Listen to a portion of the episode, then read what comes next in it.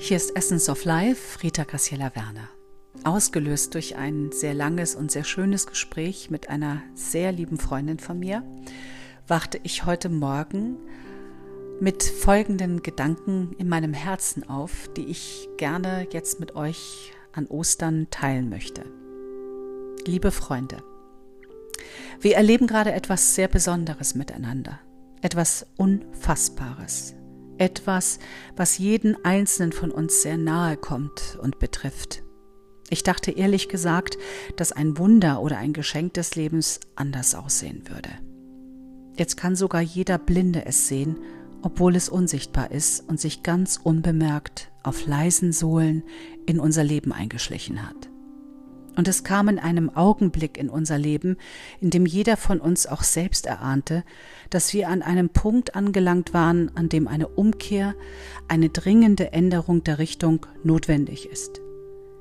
Dieser geliebte, wunderschöne Planet und alles Leben auf ihm braucht mehr denn je unsere Liebe, verdient unsere Wertschätzung und Bewusstsein.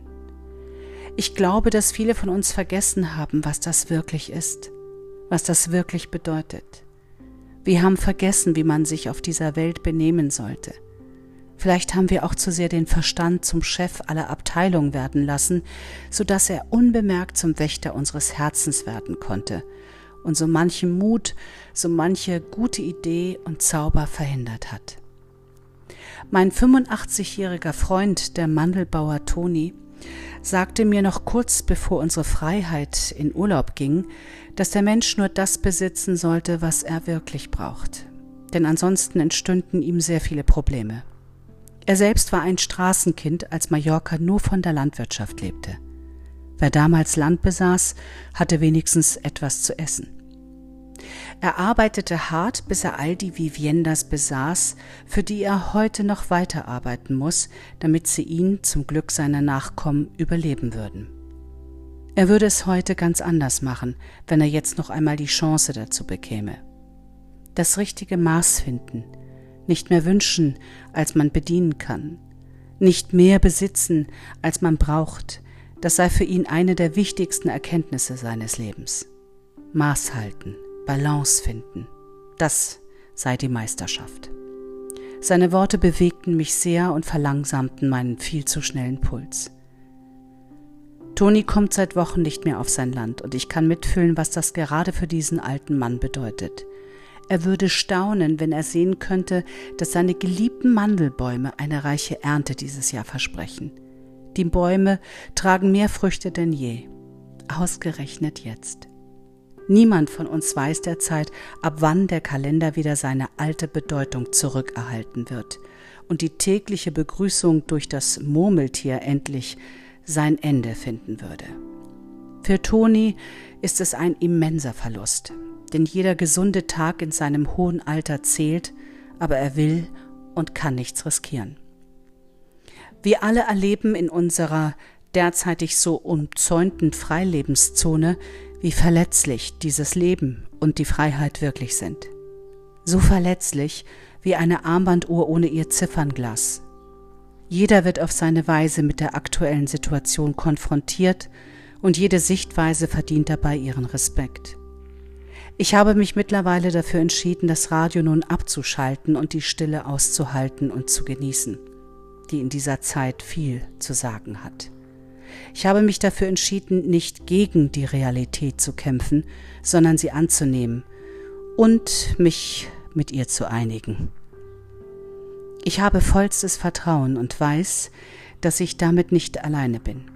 In meiner Kindheit habe ich schon sehr früh lernen müssen, dass jede Krise einen stärker macht, dass Verluste relativ sind und es immer weitergeht, ob mit mehr oder weniger gelachten oder geweinten Tränen.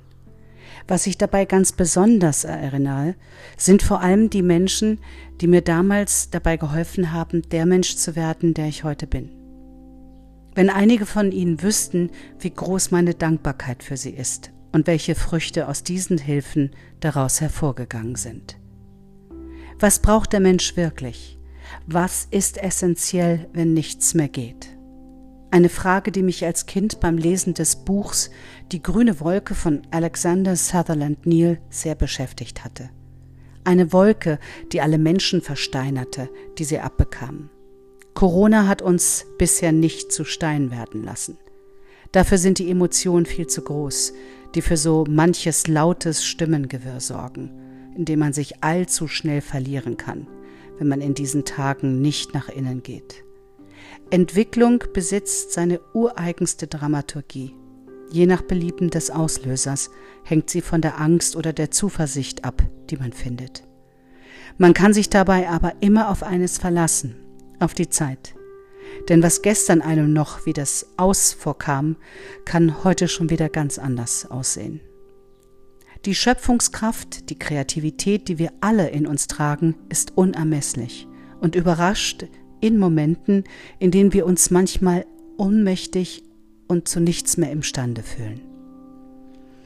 Die Herausforderung derzeit ist groß und stark, bringt Verluste auf allen Ebenen und fordert von uns allen ungefragt ihren Obolus. Aber voran, allem voran, appelliert sie jetzt besonders an unsere Menschlichkeit. Wir liegen jedoch nicht wie die vielen toten Fische der Vergangenheit ausgetrocknet am Ufer, sondern schwimmen gemeinsam in einem gigantischen Ozean der Möglichkeiten. Mögen wir jetzt auch Masken tragen, die unsere Münder verdecken, so schauen doch noch unsere Augen in diese Welt und können die vielen Möglichkeiten entdecken, die dieses Leben und das Menschsein so wertvoll machen. Wir haben eine Chance erhalten, uns eine neue Zukunft auszudenken, in der jeder von uns eine wichtige Rolle einnehmen kann. Am Ende wird alles gut sein, glaube ich und hoffe ich. Und wenn es nicht gut ist, dann ist es zumindest für mich noch lange nicht das Ende. Carpe Vitae, euch allen schöne und friedvolle Ostern. Danke, dass ihr mir zugehört habt.